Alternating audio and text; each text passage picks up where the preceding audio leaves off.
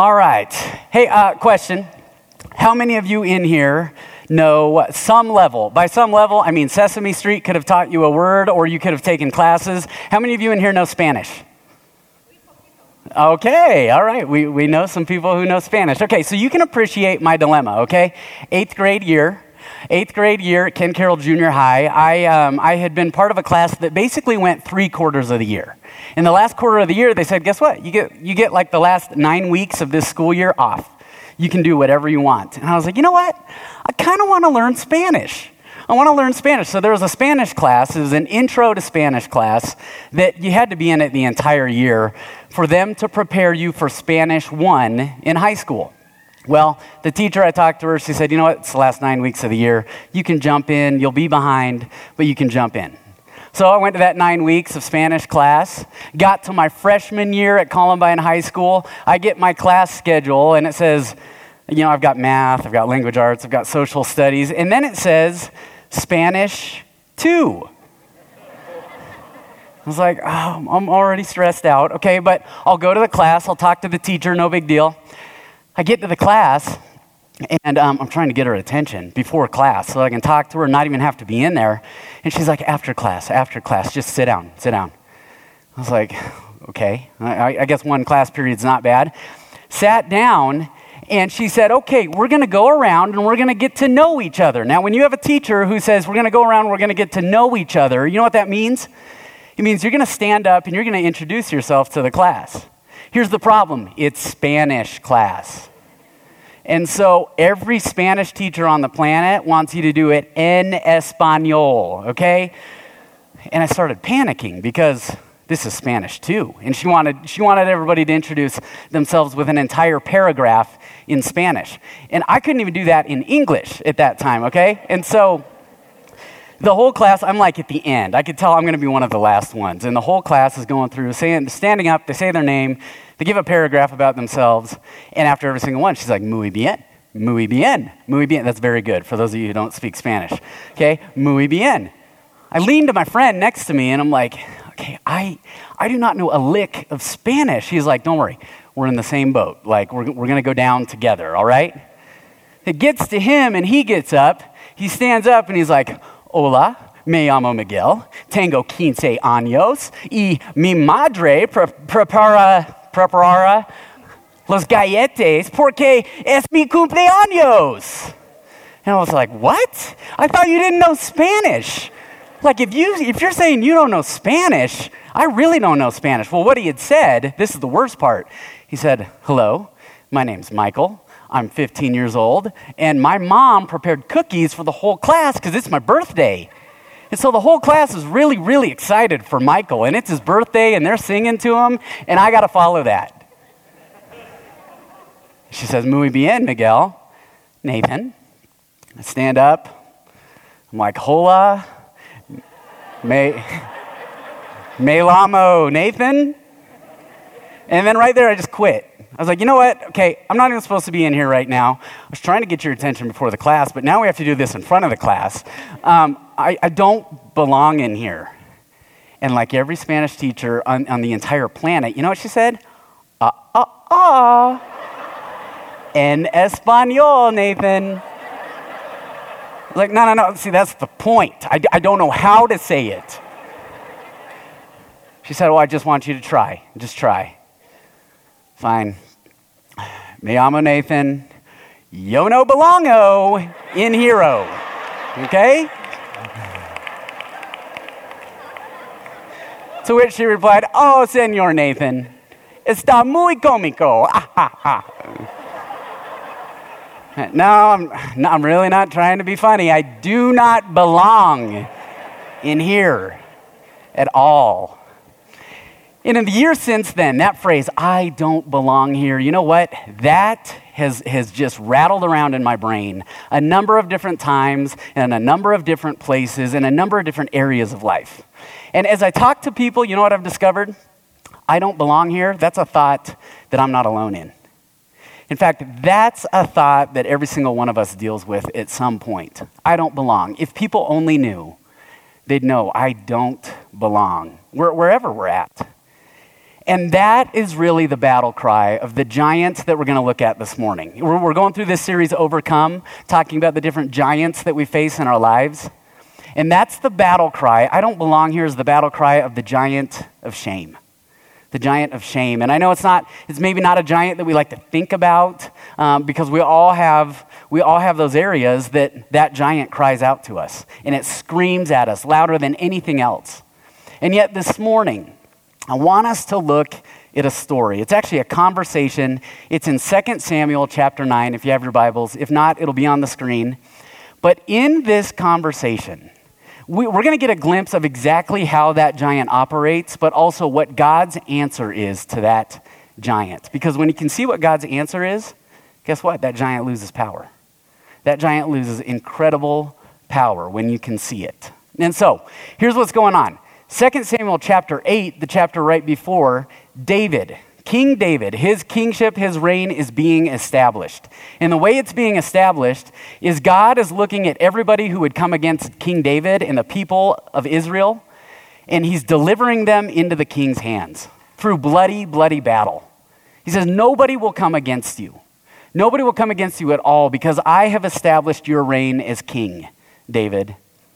And it's at the end of chapter 8, beginning of chapter 9. King David looks around and he asks a question, and that's where we're going to pick up this morning. This is chapter 9, verse 1. Look at what David says. David asked, Is there anyone still left of the house of Saul? Now, if he had stopped there, and we'll continue in a minute, but if he had stopped there, this would have been a very frightening thing for anybody who heard it. Because what King David was engaged in in chapter 8 is something that ancient kings did from time to time. It was a, it was a process called bloodletting. Bloodletting is what ancient kings did whenever they took the throne, and to ensure that nobody was going to pose a threat. They would look around at, at anybody who was a member of a previous king's reign and they would eliminate them. They'd kill them, they'd get rid of them. And so King David looks around and he says, Is there anyone still left? Of the house of Saul. And as you first read that, you go, uh oh, the king is out for blood. But let's read the full question. Verse, verse 1 continues Is there anyone still left of the house of Saul to whom I can show kindness? Well, kindness, David? Yeah, kindness. For Jonathan's sake? Okay, wait a second. See, kindness probably would have had a lot of us skeptical. It's kind of like when you're a kid and, and it's like whether it's a sibling or a friend, you've been messing with them and they're finally over it and they're trying to get away from you. Um, it may or may not, I may or may not have done this to my sister. And I finally said, There's this rule little kids have. I swear I'm not going to do anything to you, but if the fingers are crossed, you're lying. Okay? So I'm like, I swear I won't do anything to you. Come here, come here. And then she'd get this close and I'd flick her in the forehead. And was fun as an older sibling. Anyway, it kind of feels like that's what David's doing here. Is there anybody around I can, I can show kind? I, I promise I'm going to show kindness. Well, um, it continues and it says verse, in verse 2 Now there was a servant of Saul's household named Ziba. They summoned him to appear before David. And the king said to him, Are you Ziba? And Ziba's got to be thinking, oh, like I was a part of Saul's reign. King Saul, that was the king before this king. And Ziba's got to be a little bit alarmed. But remember, David said, No, I want to show kindness for Jonathan's sake. Jonathan was a good friend of David when they were younger, and they one day sat down and made a promise to each other. Promise me that if I'm not around one day, you will always show kindness to my family. Whether Ziba knew this or not, I don't know. I imagine he was a little bit alarmed. At your service, he replied.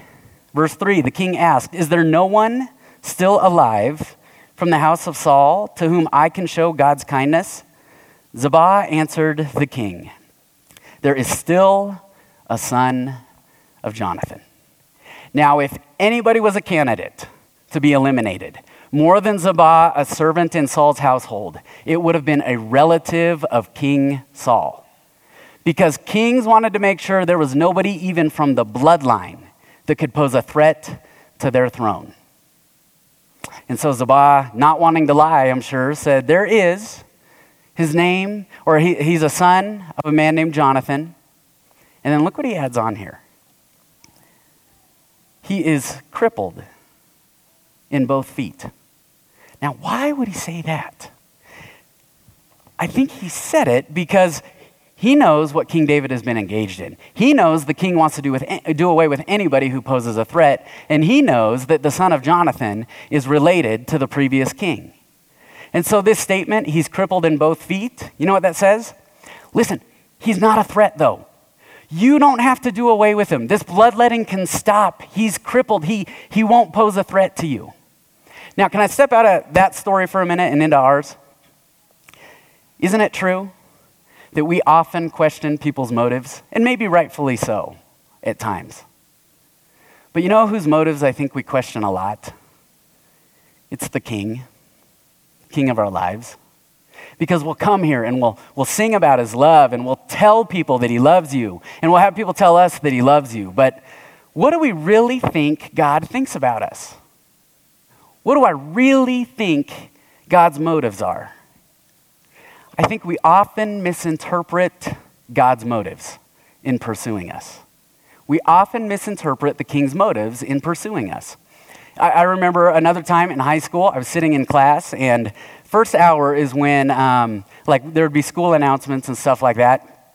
Well, the, one of the messengers from the office comes in, and she hands a note to the teacher. The teacher's like, and it happened to be Spanish class actually. And yeah, so teacher said, Senor Nathan, you're needed in the office. And I was like, wow, that was in English. I understood that. Great. Thank you for that. And I'm terrified. So I'm walking down, and, and you got to understand in Columbine, where the foreign language classrooms are, are on the farthest possible corner away from the administration that you can get. And Columbine has some long hallways, so you can imagine the walk when you've just gotten summoned to the office. So I'm walking down this long hallway, and I was like, oh my gosh. This is because I took an extra cookie in the lunch line the other day. By the way, hot lunch, chocolate chip cookies at schools, incredible. Anyway, um, I'm in trouble for that. Or, oh my gosh, I, I don't know. I started thinking up stuff I did. I probably robbed a bank. I probably, I don't know. So I'm walking down to the office, and I walk in, and I hand my pass to Anna Cabrera. Anna Cabrera, actually, she's right there. She's been a part of this church for years and years and years. I was like, here, sat down, and, and she's just looking at me, and I'm like, this is terrifying. What, what are we doing here? And she said, actually, I called you down here. It's like, okay, this is more frightening than the principal right now. I had happened to share a devotional at church the day before. I had been in church like two months at ever. And I'd shared a devotional the morning before, and she said, Nathan, I just wanted to tell you that God encouraged me through your devotional yesterday morning. That was the last thing that entered my mind. I mean, I, I, I had lost control of my bowels. It was, it was bad. and yet I think of it every time I get up. Anna Cabrera. What if, what if God's not out to get you? What if he's not out to get you? And yet we misinterpret his motivations in pursuing us, don't we? And you want to know why? Because we're going to see next in the conversation. It is the giant of shame. The giant of shame gets in there, and look at how the giant of shame works. This is verse, verse uh, 4.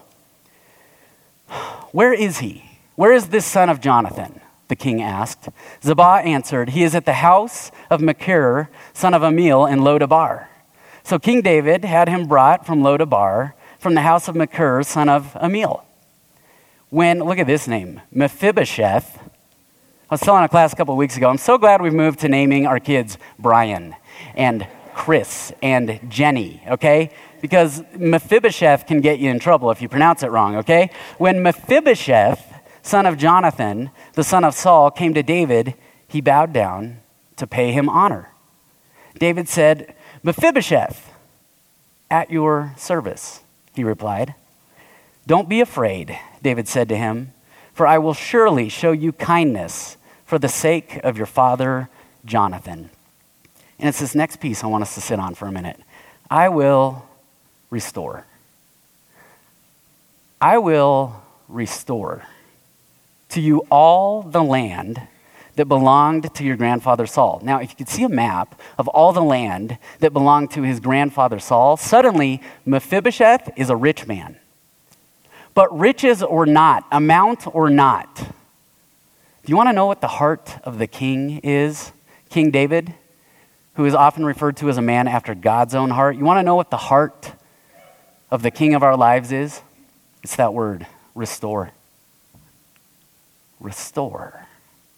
What's that thing in your life, in my life, that needs to be restored? Because did you know you have a heavenly father who wants to restore that area, that thing, that person? And I don't know how it works. Sometimes maybe you get a glimpse of it in this life, but he wants to do it for all eternity. He wants to restore, and not only restore, he goes on. I will restore to you all the land that belonged to your grandfather Saul, and you will always eat at my table. What happens at a table? What happens when you're eating with someone at a table? You know what happens? Relationship. Do you know what this statement is saying? The king, Mephibosheth, the king, does not want to eliminate you because of who, who you're related to, because of your bloodline. He does not want to do any of that. You know what he wants to do? He wants restoration and relationship. And what was true for Mephibosheth is true for you and me. We have a king who wants restoration and relationship. And it's an incredible offer. And I think we have an enemy who knows that. And that's exactly when he sends the giant of shame in. Look at what Mephibosheth replies. Verse 8 Mephibosheth bowed down and said, What is your servant that you should notice a dead dog like me. Have you been there? Are you there right now? Where, where there's this incredible offer, and you can hear God loves you, and you can hear God wants to restore, and yet all we can think about is what do you want with me? I mean, what worth do I have? You know what that is? That's the giant of shame. The giant of shame says, you know what? I have no worth, so I don't belong here.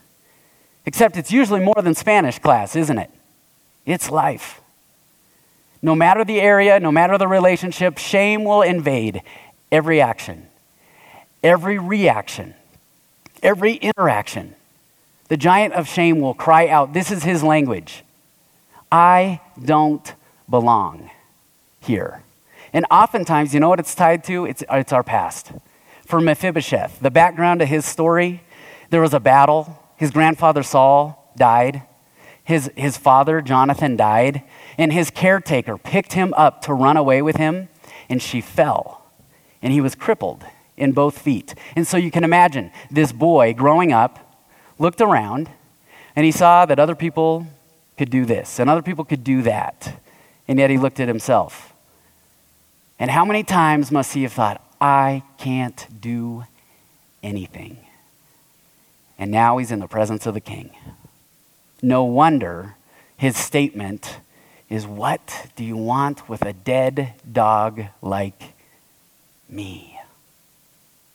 See, we misinterpret God's motivations because you know what? It's shame.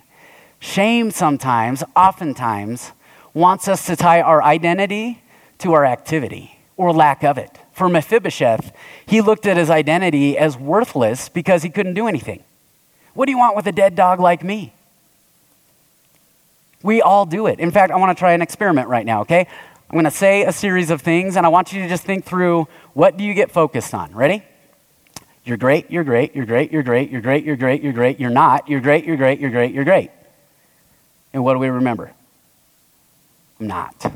You can hear 10 you're greats and one you're not. And you know what we'll do? We'll look for reasons to support you're not. Except you know what happens? Here's how it looks in our relationship with God. God says, I love you, I love you, I love you, I love you, I love you, I love you. And the giant of shame gets in there and says, except for, except for that one time, except for that area. And so here's what we hear I love you, I love you, I love you, I love you, I love you, except for, I love you, I love you, I love you. And what do we camp out on? Except for. This raised a question for me this week. As I studied this passage, I went, What's my except for? What's that area of life where I'm going, I know he loves me except for, except for that one thing I did, or that I do, or that one thing I can't do, or that I regret? And I want you to keep that area in mind because I believe with all my heart that's the area, that is the area that this next part God wants to use to speak to every single one of us.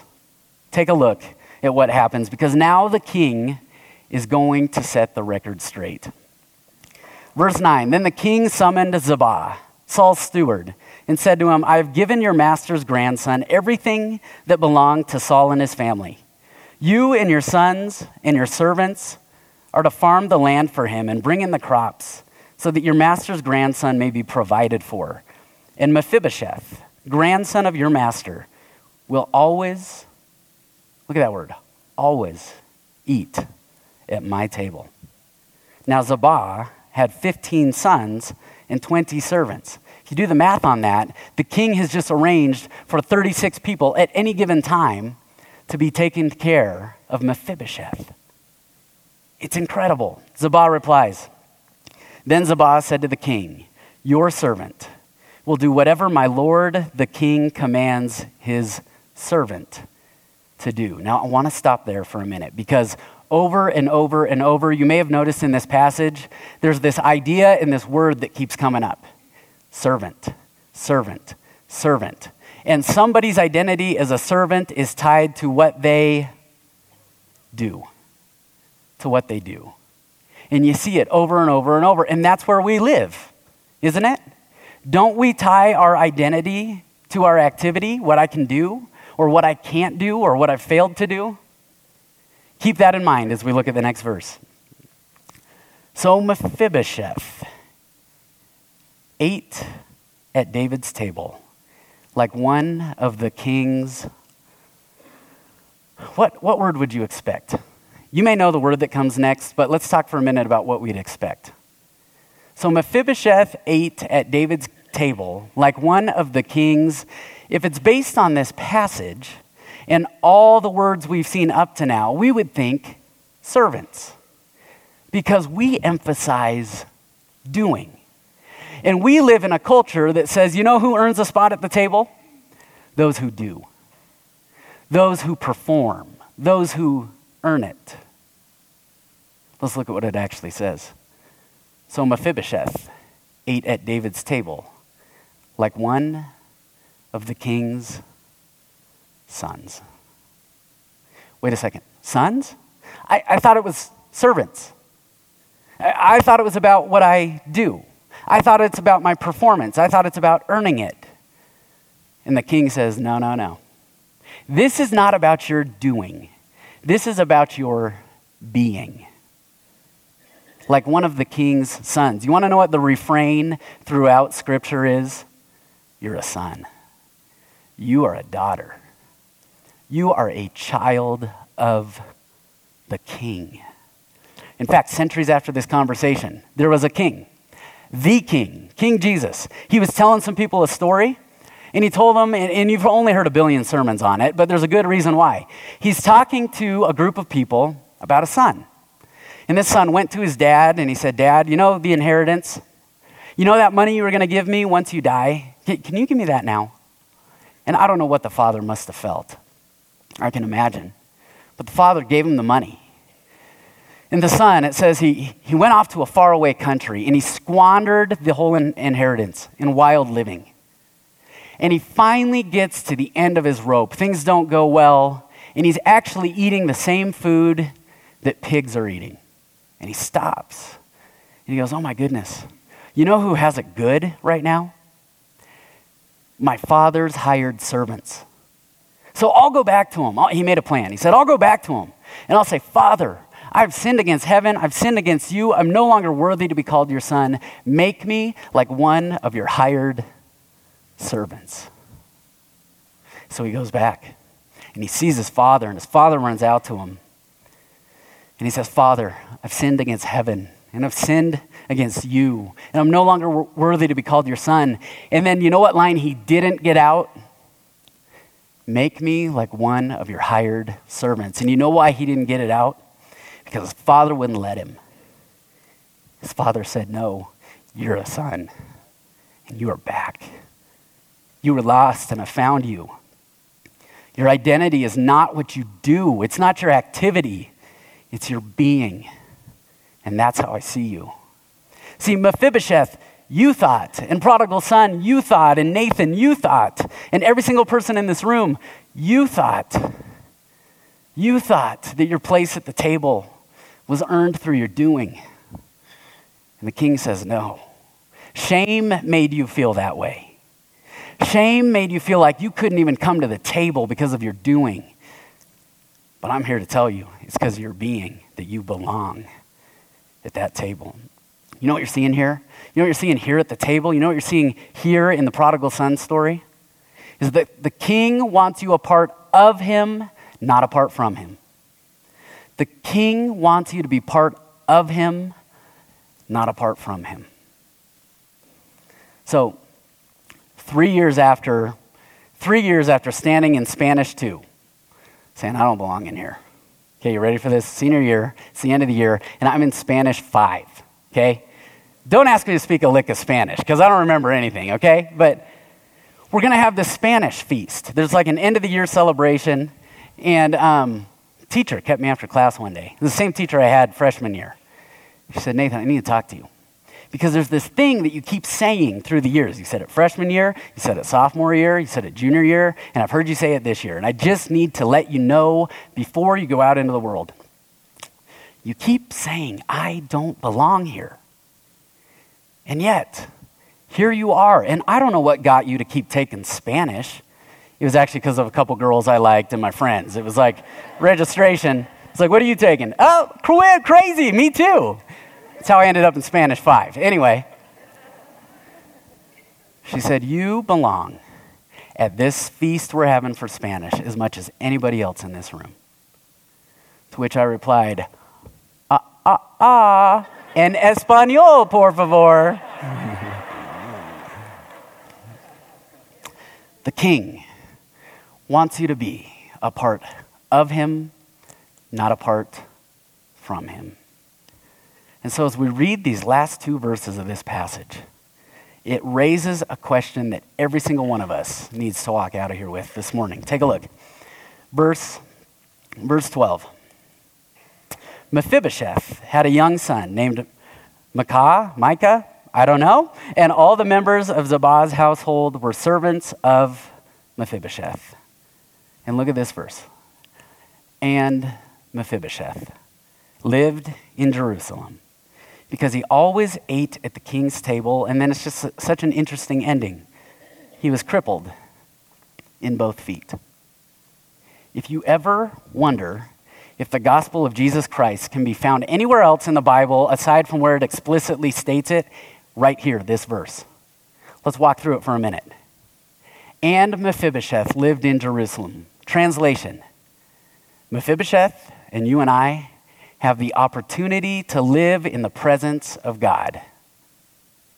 And Mephibosheth lived in Jerusalem because he always ate at the king's table. Translation Mephibosheth and you and I have the opportunity to live in the presence of God because a king, the king, Jesus, made a spot for us at the table. And then it ends with this and he was crippled in both feet. Translation, and this is what Jesus, this is the gospel of Jesus. Mephibosheth and you and I have the opportunity to live in the presence of God because the king made a spot at the table even when we could do nothing. The king wants you to be a part of him, not apart from him. And when that moves from head to heart, you know what you realize? It's not about my doing, it's about my being. At the end of this life, God does not want a list of all our activity and all our doing. He wants to know that we acknowledged our identity and our being. And so that leaves one question left to answer, to walk out of here with. Did you eat at the table? Because the king made a spot and the king summoned you to come eat at the table. Did you eat at the table? Let's pray. Heavenly Father, you are a God who is so big. And as we look at ourselves, it's very easy to go, I have no business being in your presence. And yet, in the story of Mephibosheth and all over your word, you remind us you have every right to be in my presence. I want to restore what needs to be restored, and I want a relationship with you. And the reason for all of it is not your doing, it's your being. And you want to know where your being is? Heavenly Father, write this on our hearts. It's in the doing of Jesus Christ, in the work on the cross and his resurrection. And so this day, this day, Pentecost, when you sent your Holy Spirit, Heavenly Father, keep us mindful that you invite us to the table. Speak through your Spirit to our hearts. We pray all this in Jesus' name. Amen. Have a great week, West.